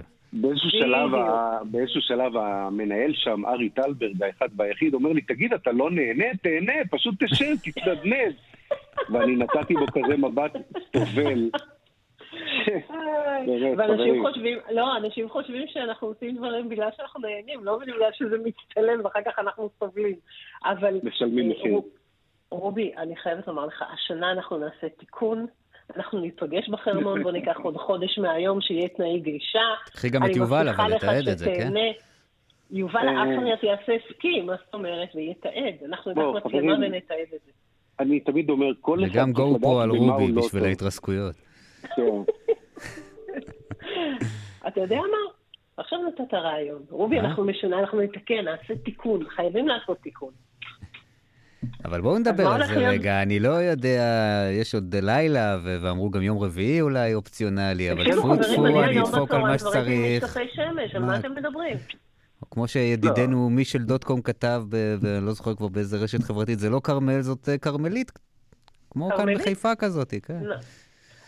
לא, היו לא- היו, אנחנו ראינו את זה, תשמע, לראות את התלמידים היום יוצאים מהבית ספר בפרדס חנה מהש- על- על גבי שולחנות, רכבת אגב, השולחנות. תמונות כן, את יודעת, מדהימות אם- שאורלי אלקלה הביאה, כן? בואו... אה, לא, תקשיבו, זה פשוט הזוי, אבל... אה, ולפני אבל את שנה יודעת, עם התשתיות. אצלנו לא צריך חמש טיפות אה, גשם ב- בריכוז זה בדיוק בשביל העניין, להביא... חן, ל- אבל... ו- וכל עיר באמת, בגלל שכולם הזהירו אותם מכרמל, כרמל ואסופה ואסופה ואסופה, באמת ראינו בכל הערים, גם אתה רובי, גם, גם אתה חן, גם אני, פותחים ו- וניקוזים ותשתיות ושוטפים ומנקים וקולטנים, אבל אין, אין מה לעשות. אה, אתה יודע, אני גרה בעיר שירדנו את 130, ובערך גם הניקוז שלה הוא בין 130, ויש מקומות בכלל שאין להם ניקוז ברחובות ראשיים.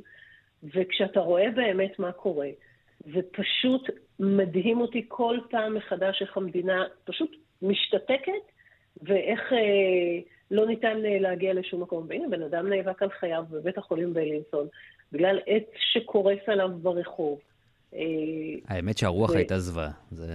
הרוח הייתה כן, נוראית. זה- זה פחות תשתיות, זה יותר... אה, רובי, אתה זה- זה מדבר על אלה. שיבואו אליך לצפון, אתה יודע ממה אני חוששת? מכל אלה שרוצים לבדוק את הארבע על ארבע שלהם ואת הפיקאפים שלהם בתוך הנחלים, נהדר. נכון? כן, אה, תמיד יש את משהו... החכם התורן. יש משהו בחורף, בשלג ובדברים האלה שאני... אי אפשר לחשוד בי, כן? אני... ה... אין מישהו שאוהב יותר ממני חורף, אבל יש, יש, משהו אני- שזה מוציא משהו כל כך... לא יודע אפילו איך להגדיר את זה, ונדליסטי באנשים. אתה רואה תופעות של אה, באמת עלייה על שדות, על שטחים מעובדים, על אה, נסיעה בשלג ובבוץ ובלי להתחשב בזה שאולי מתחת למעטה הזה יש איזשהו גידול חקלאי, רואים את זה יותר ויותר משנה מוקש. לשנה. זה, זה, או כן, מוקש. זה, לא, שם לפחות יש אלמנט של אה, נקמה, טוב. אה, לא, זה אבל לא, כמובן בציניות, יודע, העניין של הציבור הנקמה, ששומע אבל אותנו, זה נכון מה שאתה אומר. רבותיי, תפתחו את העיניים שלכם ולא לעניין, ובטח לא לבדוק את אה, עומק הנחל ואם הרכב שלכם אוויר או לא אוויר, כי אחר כך צריך לחלץ אתכם מהגג, כן, והרכב וגם כבר הנחלים, זה לא... ב-. בימים האלה זה לא מה שאתם מכירים מבדרך כלל. נכון. אני רוצה רגע. לקחת אתכם ל- לפינה אחרת, גם כן בגזרה שלי, לתמונות מאוד מאוד עצובות, שיותר ויותר אנשים נחשפים אליהם בימים האלה.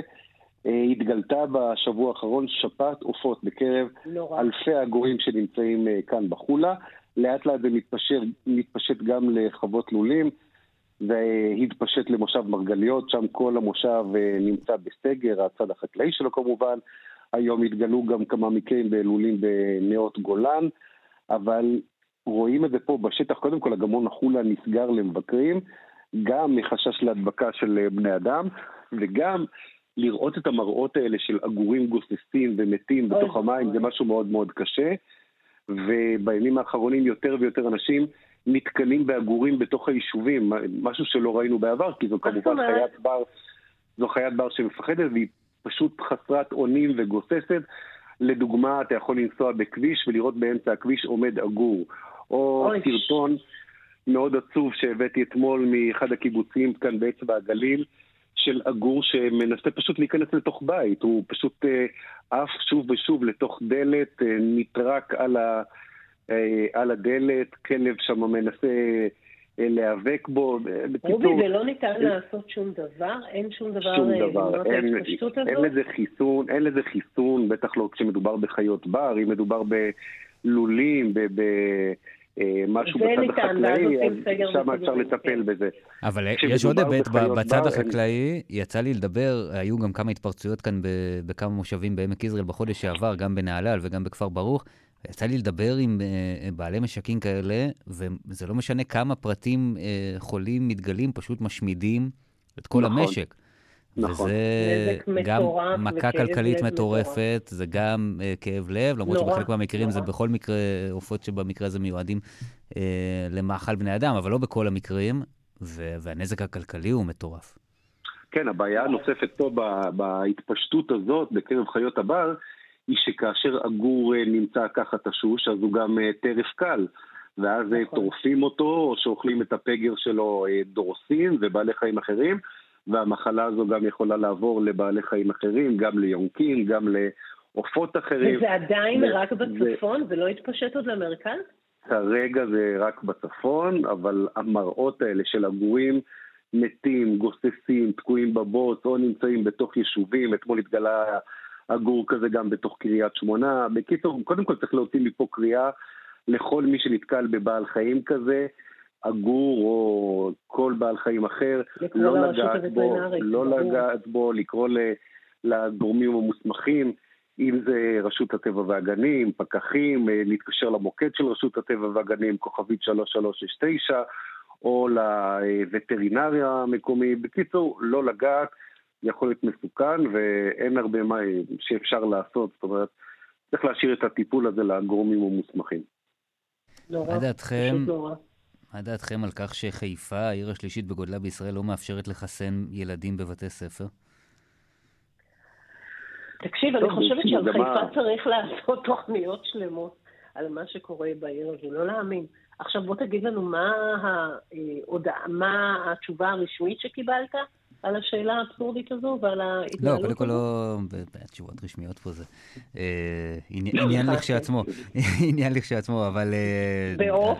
משהו? קודם כל, תראו, נשלחו מהבכירים ביותר שיש למשרד הבריאות להציע, נשלחו כאן לנסות לשכנע, כולל שרון אלרועי פרייס, שהיא כמובן חיפאית בעצמה.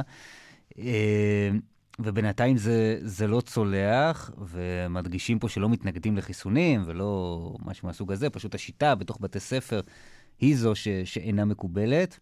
אבל נראה שאתם יודעים, מאחורי הקלעים זה, זה סיפור אה, אה, פוליטי וקשור לפוליטיקה המקומית, ולמי יש בייס בקרב איזה קהלים, וכיוצא באלו, אבל כמה חבל. דרך אגב, אתם יודעים מי שיאני חיסון הילדים? מי? הכפרים הדרוזים בצפון הגולן. באמת? באמת? נשבע לכם. שאפו?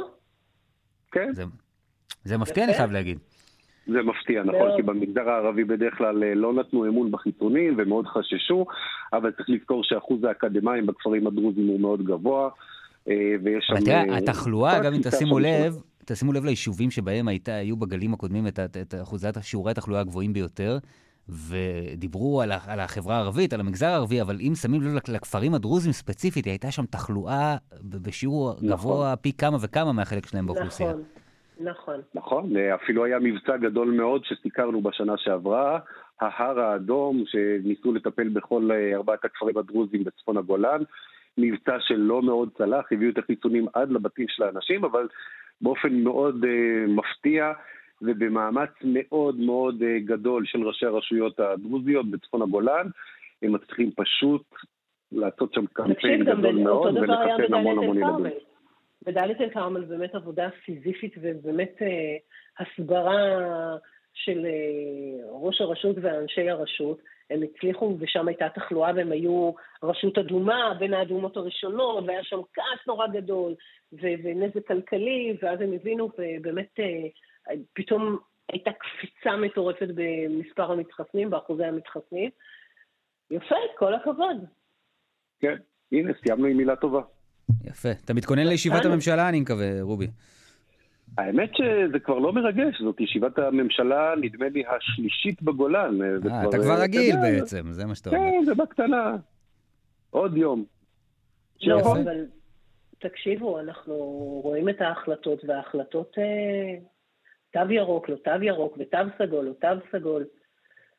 אין ספק שהולך להיות מעניין. רובי, אתה מוזמן לשאול אותם שאלות בישיבת הממשלה. טוב, לא, בישיבת הממשלה בגולן שתתקיים ביום ראשון. נשאל על הבנייה. כן, הדגשים שם היו אחרים לחלוטין, ידברו על התיישבות בגולן, כבר יש לא מעט קולות של התנגדות על שינוי אופי הגולן. בקיצור, עוד הרבה מילים יישפכו והרבה הבטחות יובטחו. רציתי לשאול אותך על תושבי הגולן, שבטח נהנים שהם המקום מהאחרונים שנשאר בארץ, שיש בו מרחבים ואין צפיפות אוכלוסייה, והנה, אמרו בוא נכפיל את מספר האנשים שנמצאים כאן. חן, מה קורה עם נהריה? איך נהריה עוברת את כרמל? אה, תראי, יחסית, קודם כל, במבחן התוצאה הגעתו נשאר נמוך, שזה... מעולה. בסופו של דבר, הדבר החשוב ביותר.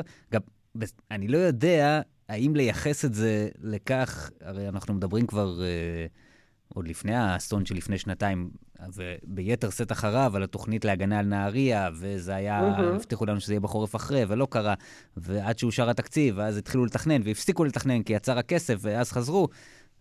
סאגה שלמה, אה, בסופו של דבר יש פתרונות זמניים שהם עשו את שלהם, ובמבחן התוצאה זה הצליח. אני לא יודע אם לייחס את זה לאותם פתרונות זמניים שמוצלחים, או שפשוט לא ירד כל כך הרבה גשם בנהריה כפי שציפו, ירד במקומות אחרים, אבל בנהריה עצמה דווקא, וגם באזור ההררי יותר של הגליל המערבי, זה לא היו שיאני הגשמים, יותר בסוף השבוע, פחות בזמן הסערה עצמה. אז אני לא יודע למה לייחס את זה, או שזה שילוב של השניים, אבל בסופו של דבר, מבחן התוצאה זה היה בסדר. אתה יודע מה זה אומר בסופו של דבר? שהזמני יהפוך קבוע. אתה יודע, אם זה הצליח ברמה אם זה הצליח ברמה הלאומית, זה יצליח גם ברמה המוניציפלית. יאללה. אבל בסוף שבוע, אגב, ראיתי סרטונים של הגעתון משבת, זה היה ככה מלגלוש, אבל אז עוד לא פתחו את המאגר במלוא הקיבולת שלו. אז טוב, יהיו עוד מבחנים, אני מניח, למאגרים כן. האלה. החורף רק התחיל היום, בואו, היום זה ה-21 בדצמבר. אז... נכון. אבל, אבל יש לנו הפוגה, הבנתי. כמה אני, ימים בשבוע לכם, הבא, חברים, חוזר רגשי. אני נשבעת לכם, אני הייתי היום עם משקפי שמש. אצלנו כאילו זה נגמר, הסתיים, מטפטף ככה פה ושם. בואו נראה. עד הפעם הבאה. חורף, כמו שצריך. כמו שצריך, אני איתך. תודה רבה לכם. אתה מוזמן. לסקי חן. ביי. אני גם צריך ללמוד, טוב. אגב, נדבר על זה בפעם אחרת. מעולה, אנחנו. הולכים, אנחנו נהיה שלושתנו יחדיו. זהו, אם רובי. בא, אני מגיע גם. הטלתי את זה. ביי ביי. ביי.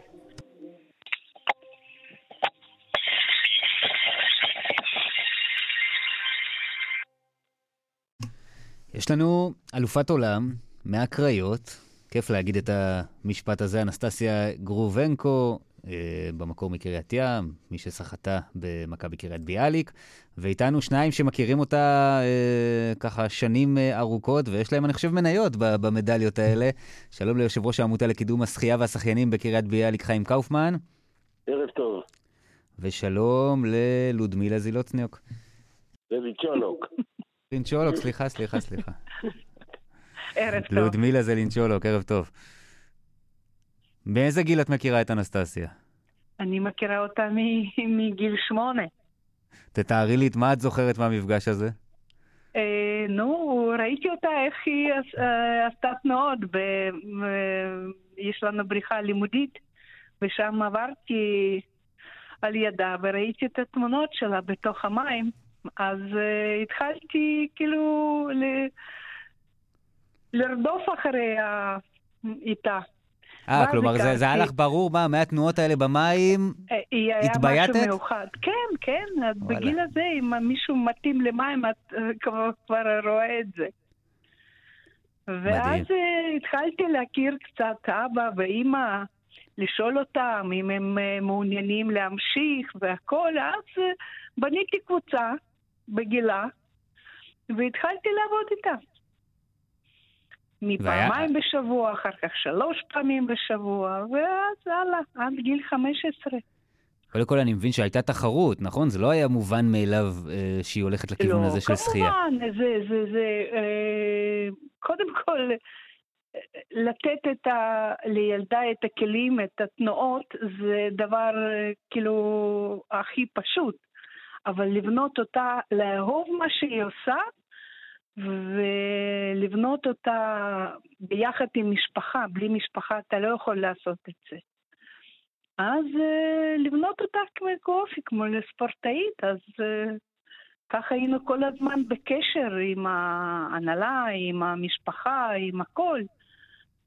מה זיהית שם מבחינת האופי שאמרת היא יכולה ללכת עד לרמות הגבוהות? גיליתי את זה, אני, בואו נגיד ככה, באליפות uh, נוער, באליפות אירופה לנוער, מתי שעלינו לגמר אה, במקום הראשון, ושם אנחנו פסלנו ב-200 מעורב, והיה לנו פסילה. אהה. ואז... שזה כמובן מפח אה, נפש גדול. כן, ואז אה, היא בכתה עם בין הבנות, אחר כך היינו ביחד, והיה לי קשה מאוד לקבל את זה. כאילו, למה זה קרה, ואתה, והכל, הכל, ופתאום בערב היא באה אליי לחדר ואומרת לי, לודמילה, אני הולכת אה, לטייל עם הבנות. כאילו, כמו שלא קרה כלום. זה כאילו, בשבילי זה היה כאילו טרגדיה והכל, ובשבילה זה היה אותו דבר טרגדיה, אבל אחרי כמה שעות זה היה נמחק. שזו תכונה זה- חשובה, את אומרת, היכולת לקחת את זה בפרופורציות. כן, כן, זה אופי, זה מה שהיא יודעת, זה היה, זה מוחקת והולכת הלאה. זה אופי של האלופה. עכשיו, שהיא הייתה בגילאים הצעירים יותר, אני מבין שהיא התאמנה גם בענפים נוספים, בהתעמלות אומנותית למשל, והיה צריך אה, בשלב מסוים לבחור. נכון, היא הייתה בהתעמלות אמנותי בגיל, אני חושבת, 11, הייתה צריכה להחליט מה, מה הולך הלאה. ואז אני עשיתי, כאילו ביחד עם אבא שלה עשינו מאמצים אה, למשוך אותה יותר לשחייה. וזהו. יפה. חיים, בעצם כן. תספר לי קצת אה, על המאמצים שאתם עושים. אנחנו רואים את ההצלחה הזאתי והניסיונות כל הזמן לאתר את השחיין, שחיינית הבאים שיכולים להגיע דווקא מהאזור שלנו, דווקא מהקריות לרמות הגבוהות. זו, זו בסופו של דבר המטרה. כן, תראה, אנחנו, האגודה שלנו פעילה כבר, אני סופר עוד מעט 60 שנה, אני לא פעיל 60 שנה, אני רק 40 שנה שם, או קרוב ל-40 שנה. ואנחנו לאט לאט הולכים ומרחיבים את השורות שלנו. היום הגענו להיקפים אה, של אה, 700 ילדים פעילים, והלוואי והיה לנו אפשרות, הביקוש הוא לעוד איזה 200-300 ילדים שאין לנו פשוט אפשרות לקלוט אותם. ועכשיו אני מניח שיש לך פתאום אה, מד... מדליסטית, אלופת עולם, וגם אחת שהשתתפה באולימפיאדה, ו... וראינו אותה שם גם כן אה, עושה הישגים לא רעים בכלל, זה בטח אה, עושה חשק, לא? מגדיל את הביקוש. זה מגדיל את הביקוש, והשם שלנו אה, נשמע בפי כל. אני מקבל טלפונים מאנשים ששנים לא דיברו איתי, ומברכים אותנו על ההישגים, אבל אה, הביקוש גדול, אבל היכולת לקלוט, אתה לא, אתה לא יכול להפוך את הילדים לסרדינים. תשמע, אתה מוצא אה, ילדה אחת כזו עם הישגים כאלה, אתה רוצה לשמור אותה, אתה רוצה לדחוף אותה קדימה. יש לנו, לנו, כשאני אומר לנו, הכוונה לילדה, לילדה. לאנסטסיה יש אה, יעדים של אה, רמה אולימפית. ואני לפני כשנתיים שמעתי את המאמן דיוויד מרש, שהוא לקח אותה בשנים האחרונות תחת חסותו, אמר, אני עוד כזו, כזה כישרון עוד לא היה לי בידיים. ואני מקווה שמפה נמשיך הלאה. נמשיך. הנערה תמשיך הלאה. האופי שלה הוא אופי נורא מיוחד. אם מה? תבוא ותגיד לה, גברת, את לא הולכת עכשיו לצבא, את לא מתגייסת, היא לא מוכנה לשמוע את זה. היא, היא, היא חושבת שהיא צריכה להיות את המעט שהיא תעשה בצבא, היא תעשה. ומאיפה זה בא? מזה שהיא למדה שיש דברים חשובים, מזה שהיא למדה איך צריך להתנהג. השקט שלה, האדיבות שלה, הנכונות שלה לעבוד עם ילדים קטנים, כשהיא מגיעה אלינו לבריכה, והיא מגיעה לעיתים כשהיא פה בארץ. היא עובדת עם ילדים קטנים, היא מעודדת אותם, היא מדריכה אותם. זה נכס, זה נכס. זה נכס, אני חושב שבבחייה הישראלית עוד לא היה כזה דבר. זה בוודאי. שיהיו לנו עוד כאלה. וגם המקרים שהיו קרובים כבר, אה, לצערנו, עברו כמה שנים, אז כבר הספקנו לשכוח קצת, ופתאום זה, זה כיף להתרגל לזה מחדש. אם תיכנס לבריכה, אז יש שם לוח הישגים. היום רוב הלוח הוא כבר של אנסטסיה. אבל אתה יודע משהו? יש לזה גם השלכות מהצד השני, כי אני מניח שככל שאנחנו נתקרב לאולימפיאדה הבאה בעוד שלוש שנים, כבר פחות. כבר פחות. אז uh, אתה יודע, אתה מכיר את המנטליות של הקהל הישראלי. זה או מדליה או לא כלום. אנחנו, קשה לנו להכיל את הבאמצע. אז שמעת מה שאמרה לודמילה לפני מספר דקות, שאמרה, הילדה תתאושש מזה. כמו שהיא אה, אה, נכשלה באליפות אירופה לנוער, היא תתאושש מזה. אבל זה אולימפיאדה, אנחנו רואים, אתה יודע, אני לא רוצה ללכת לדוגמאות כמו סימון ביילס, שראינו מה קרה לה, גם הגדולים ביותר בעולם נופלים לפעמים ומתקשים נכון. במעמדים מהסוג הזה. כן, אבל שוב, העניין זה היכולת המנטלית, הרוח שיש בילדה הזו, בנערה הזו. אתה לא פוגש כאלה. אתה לא פוגש כאלה. ואני ליוויתי כבר אלפים של ספורטאים ב-40 שנה שאני פעיל. אלפים. אתה לא מוצא את הרוח הזו. זו רוח מאוד מיוחדת. מעבר לכישרון במים, זה כמובן לודמילה יכולה לדבר טוב ממני. אבל את הרוח הזו, את האדיבות הזו, את השקט, את הדבקות במטרה, את ה... להבין מה, מה עומד לפניה. אתה לא רואה כזה דבר. ואני חושב שאלה הדברים שבעצם מביאים בסופו של דבר להצלחה. לודמילה סיפר חיים אה, שאנסטסיה עוד מגיעה מדי פעם לבריכה, ואני מבין שהייתה לא מזמן ואפילו קצת אה, יצא לכם להתאמן. אה, כן, בטח. בטח, היא כאילו, היא יש לה קבוצה בנות הקטנות, שהיא כל פעם שהיא באה לבריכה, היא נפגשת אותם, הם שואלים אותי. אה, איך היה לה בתחרות, מה היה, והיא נותנת לה מתנות עם הכובע של השם שלה והכל, יש לנו קשר. כמובן שאת אחד הדברים שכיף שיש לך את הכלים כמו נסטיה, לגדל את הדור הבא. ואני מניח אה, שבזמן האליפות אה, היה, היה מתח גדול גם אצלכם. נכון, נכון, נכון. זה קודם כל מה שהיא עשתה זה אתה לא יכול לקלוט בבת אחת ואתה רואה ואתה צועק ואתה כאילו מתכתב עם אנשים, מתקשר לנשים, התקשרו בלאגן הגדול ולראות ואז מתי שתתחיל את ה, לראות את הבריחה, מתי שהיא מקבלת מדליה ואחר כך כל קהל מבקשים לקום ואתה שומע את ההמנון של ישראל, בארץ הזו אתה כאילו, אתה בוכה ביחד עם הדבר הזה, לראות את זה, זה, זה מה שהיא עושה. יוצא מהכלל. לש... יוצא מהכלל. חי, יש לנו, אה, מה, מישהו, מישהי נוספים, צעירים, שכדאי, אה, אתה אומר, תזכרו את השם, שימו עין? תשמע, יש לנו נערה צעירה שנמצאת גם עכשיו בווינגייט. אני לא יודע עד כמה היא תמשיך, עד כמה היא תבלוט דוגמת נסטיה. אני קורא לה נסטיה. אה, אני לא יודע. אה, אני יודע שנסטיה מאוד מטפחת אותה, קוראים לה עומר. היא נמצאת כבר השנה השנייה בווינגייט, שם בפנימייה. אה, אף אגודה לא מסוגלת לתת את מה שנותנת הפנימייה, ו/או איגוד במסגרת הנבחרות. אף אגודה כן. לא מסוגלת. רק הפורום הזה יכול לתת את כל, כל מה שצריך. אגב, מאיזה גיל עוזבים את ה, באמת את המסגרת המקומית ועוברים לשם? הטובים כמובן לא, לא שנבחרים? לא, תראה, אלה שבולטים הם בגיל אה, חטיבת, החטיבה העליונה. משהו בכיתה י'.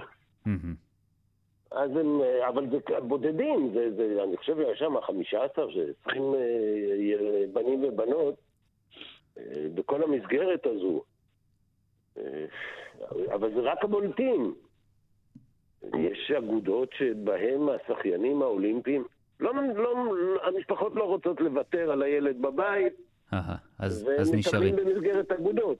אבל אף אגודה לא מסוגלת לתת את מה שיכול לתת וינגייט, או נבחרת ישראל, או האיגוד, איגוד השחייה. תראה, יש לנו ילדים, אתה יודע מה, בוא, בוא אני, אני אגיד לך את המוטו שלי. כן. אני כל הזמן אומר, שלי כאדם, כאזרח ישראלי, חשוב שיוצא נוער טוב ממסגרות. וזה קודם כל, וצריך להגיד שאנחנו מדברים על הקשר של, של קבוצה כזאת כמו מכבי קריית ביאליק, זה כן. קודם כל גם חינוך, וקודם כל זה כן. תורם להם הרבה, ולא כולם יהיו שחיינים אלופי לא. עולם כמו נסטיה, וזה בסדר גמור, יש בונוס. מטרות אחרות שאתם מגשימים. נכון, אז חלקם באמת, יש לנו טייסים, ואנשי שייטת, ואנשי חיל הים. שמנת, השמנת של הנוער יוצאת מהשחייה. מי שמצליח לשרוד במים עד... עד גיל צבא זה השמנת של, השח... של, של הנוער הישראלי. אתה מטפח את האופי האישי, את היכולת להתמודד עם תשעה אימונים בשבוע. הם מתאמנים תשעה אימונים בשבוע. זה משהו כמו 25 שעות אימון במים בשבוע. זה, זה, זה, זה בונה את האדם. זה בונה ספק. את המסגרת שלו ללמוד להתמודד עם אתגרים בחיים. חברים, כיף לקיים... זה הדבר הכי חשוב. אז אם יש נסטיה כזו, או עוד אה, שחיינים בולטים, זה מאוד מאוד טוב, וזה הבונוס. זה הבונוס. יפה. אנחנו אה, כמובן גאים מאוד, וכיף לנו לקיים איתכם שיחה מהסוג הזה. אז אני רוצה להודות לכם, ושוב, יישר כוח גדול, כי יש לכם ללא ספק הרבה הרבה מאוד מניות בשתי המדליות האלה, ונקווה שיהיו עוד בעתיד. חיים קאופמן, יושב ראש העמותה לקידום השחייה והשחיינים בקריית אה, ביאליק, לודמילה זליצונוק מהמאמנת של נסטיה מגיל שמונה במכבי קריית ביאליק. תודה רבה לשניכם. תודה וערב טוב. וערב טוב, תודה.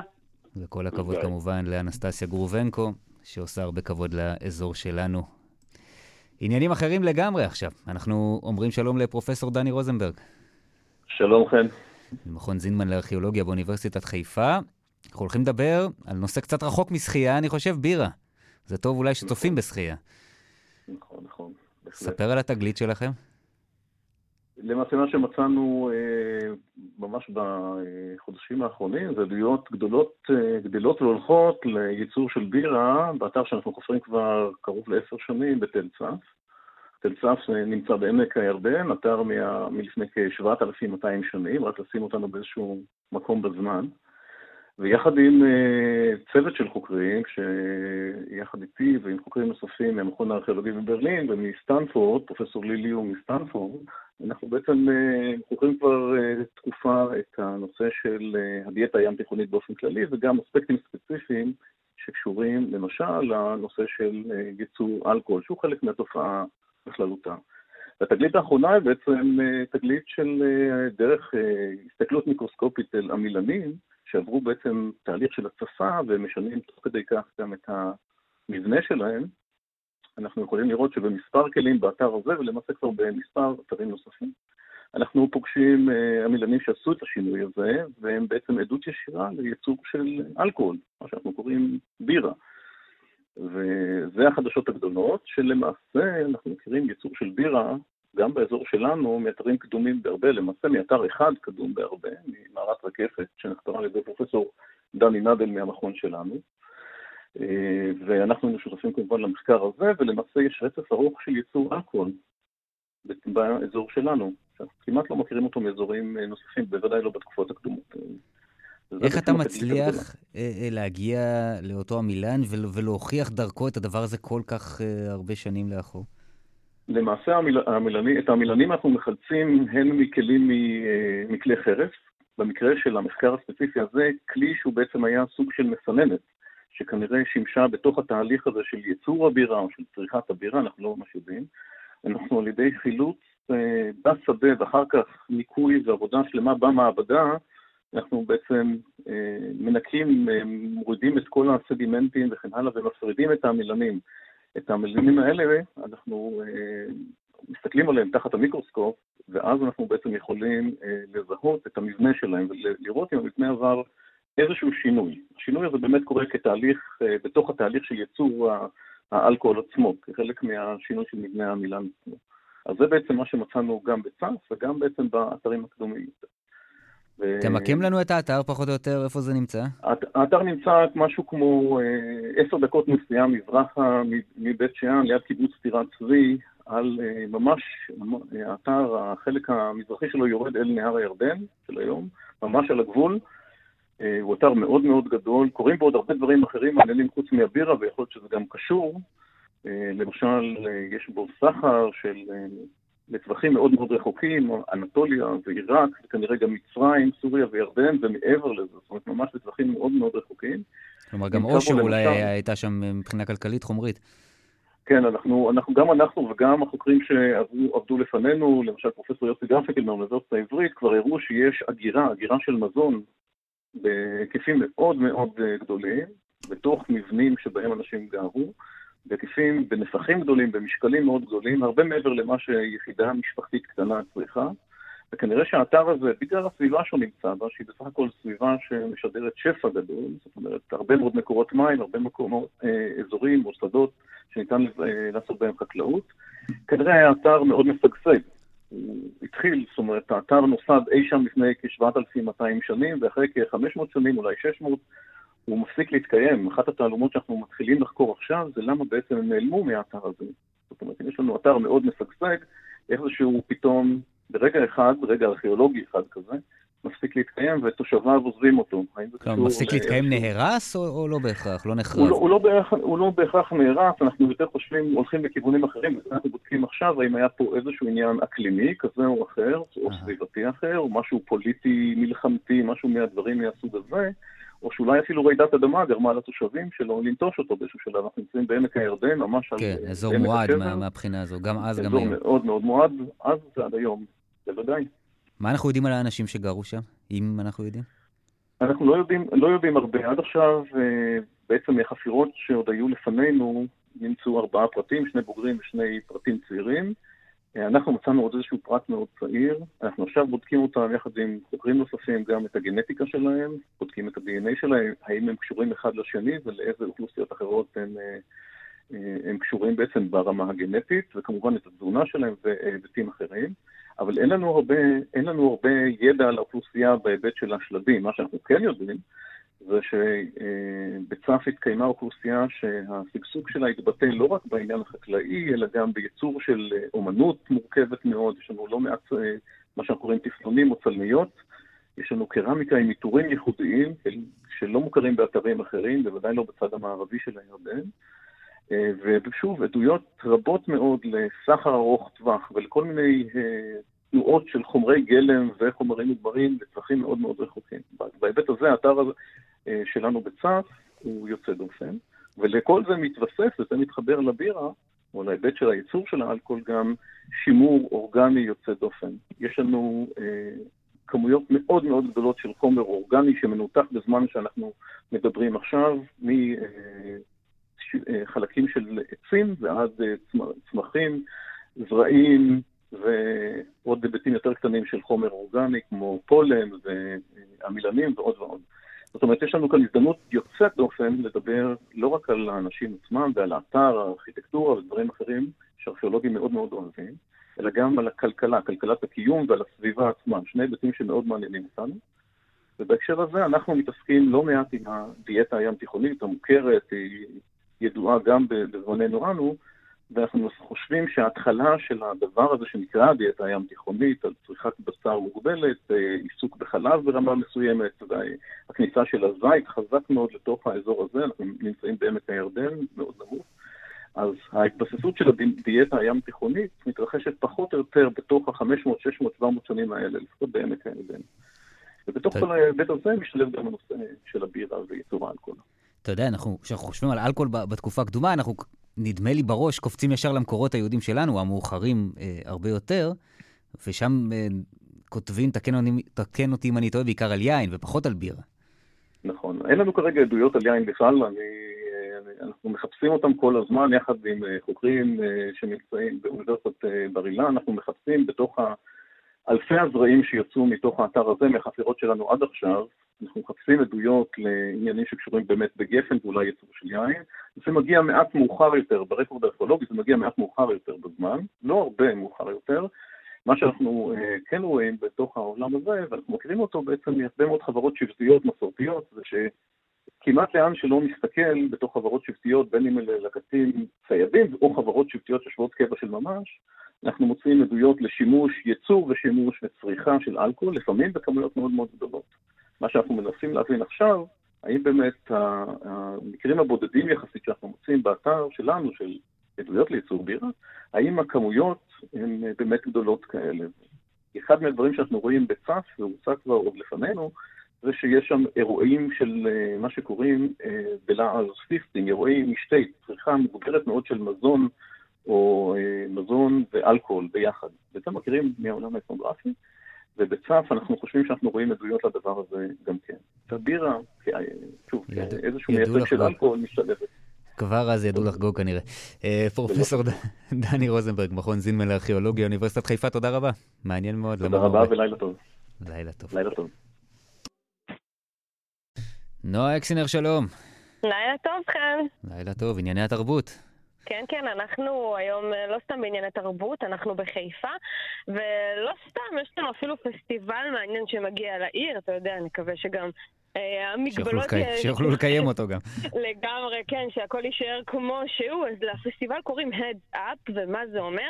זה במקור פסטיבל ירושלמי שרץ כבר כמה שנים, אה, יש בו מוזיקה אלטרנטיבית מקומית, ועכשיו הוא לראשונה לחיפה והתקיים במועדון הוונדר בר. אה, הפסטיבל יציג הרכבים חיפאיים מוכרים, כמו ספק, Delicate Disorder, את ההרכב Subterranean Masquerade, שאנחנו יצאנו להשמיע מהרכבים נכון. האלה באמת קטעים... יפים ורבים, הם פעילים, עושים הרבה כבוד לחיפה, וגם תגיע אלינו אורחת ירושלמית, להקת סטיק סטארס, שגם מסתובבת הרבה ברחבי הארץ. אז אני אגיד לך כן שהפסטיבל התקיים בירושלים לפני שבוע, ואני הייתי שם בפעם הראשונה, ב... הייתי בפעם ראשונה בחיי בצוללת הצהובה, ציינו שם כתבה שתשודר בקרוב לכאן 11, ואני ממליצה מקרב לב על הפסטיבל, משהו ממש כיפי ונחמד. ובפסטיבל שהתקיים ב-30 לחודש, יום חמישי הבא, התקיים הופעת בכורה של הרכב אה, הדור הבא של המוזיקה החיפאית, Red Flannel Clichés, שזה משהו שהתחיל בתור סשן הקלטות בחדר שינה על הכרמל ותופס עכשיו צורה אנושית כהרכב חי. אלה כאמור חבר'ה חיפאים, פרויקט של אמיר אברהמי ואמיר קשת שהם משתפים פעולה משנת 2018. הם התבשלו והם עולים לבמה בפעם הראשונה ממש עכשיו, יוצרים מוזיקה שהיא סוג של ז'אנר dream pop כזה משהו מקסים, יפה, נעים לאוזן, חיפאי ומשלנו. אמיר קשת מספר לי שאת השירים הם אוספים לאלבום הקרב ובא, והם כתבו, הם כתבו אותם בתקופה שהיא, כל, כל שיר בעצם מגיע בתקופת זמן שונה, וזה סוג של מכונת זמן כמו שהוא מתאר. אז אנחנו נשמע עכשיו את השיר ריזם שלהם, ואם אתם רוצים לראות אותם, כאמור, פסטיבל Up שיתקיים בחמישי הבא בוונדר בר בחיפה. אם תרצה הקורונה, כמו שאומרים. לגמרי, אבל כן, אנחנו כן. אופטימיים נהיה, מה אכפת לנו? נחזיק אצבעות. נועה אקסינר, תודה רבה. לילה טוב, כן.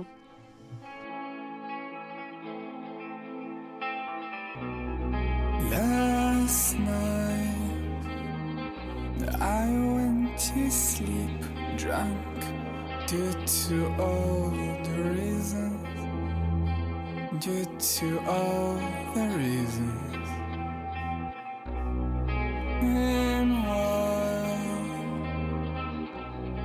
You were reading books about all those riddles, about all those reasons. I was thinking alone about all the reasons due to all the reasons I'm not a hero or a saint, but all the reasons stay all the reasons. You should try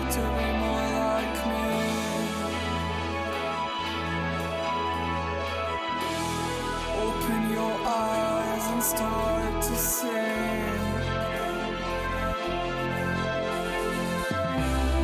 You should try to be more like me.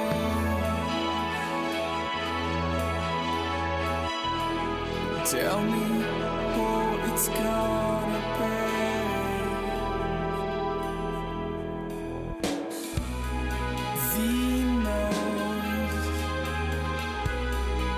To play with me. Thanks to all the reason, due to all the reason. I'm a mess. And she knows this really well. רד פלנל קלישז, זו החבורה החיפאית שמביאה אותנו לסוף השעתיים המשותפות שלנו. תודה רבה לכם שהאזנתם לחגית אלחייני שהפיקה, לאריסה בלטר כץ על הביצוע הטכני בירושלים, אוסקר טרדלר כאן איתי בחיפה, אני חן ביאר, כאן הלילה מיד אחרינו. לילה טוב, המשך האזנה טובה.